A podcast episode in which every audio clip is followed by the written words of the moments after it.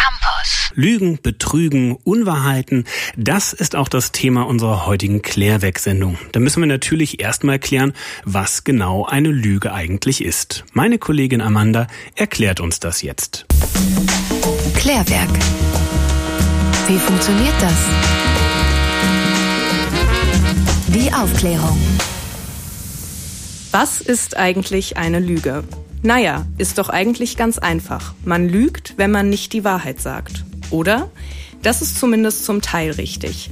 Wenn wir von einer Lüge sprechen, meinen wir damit aber noch mehr. Im Fall einer Lüge sagt die lügende Person nämlich bewusst, also mit der Absicht, einen anderen Menschen zu täuschen, etwas Falsches. Die Person weiß also, dass das, was sie gerade sagt, nicht der Wahrheit entspricht. Eine Lüge muss deshalb von einer Unwahrheit unterschieden werden. Bei einer Unwahrheit weiß die Person selbst nicht, dass das Gesagte nicht der Wahrheit entspricht. Es wird also eine falsche Behauptung aufgestellt, aber nicht um um eine andere Person zu täuschen, sondern schlicht und einfach aus eigenem Unwissen heraus. Die Absicht des oder der Sprecherin einer falschen Behauptung lässt uns also feststellen, ob es sich um eine Lüge oder eine Unwahrheit handelt. Außerdem hilft die Absicht uns dabei, die Lüge selbst in zwei weitere Kategorien zu unterteilen.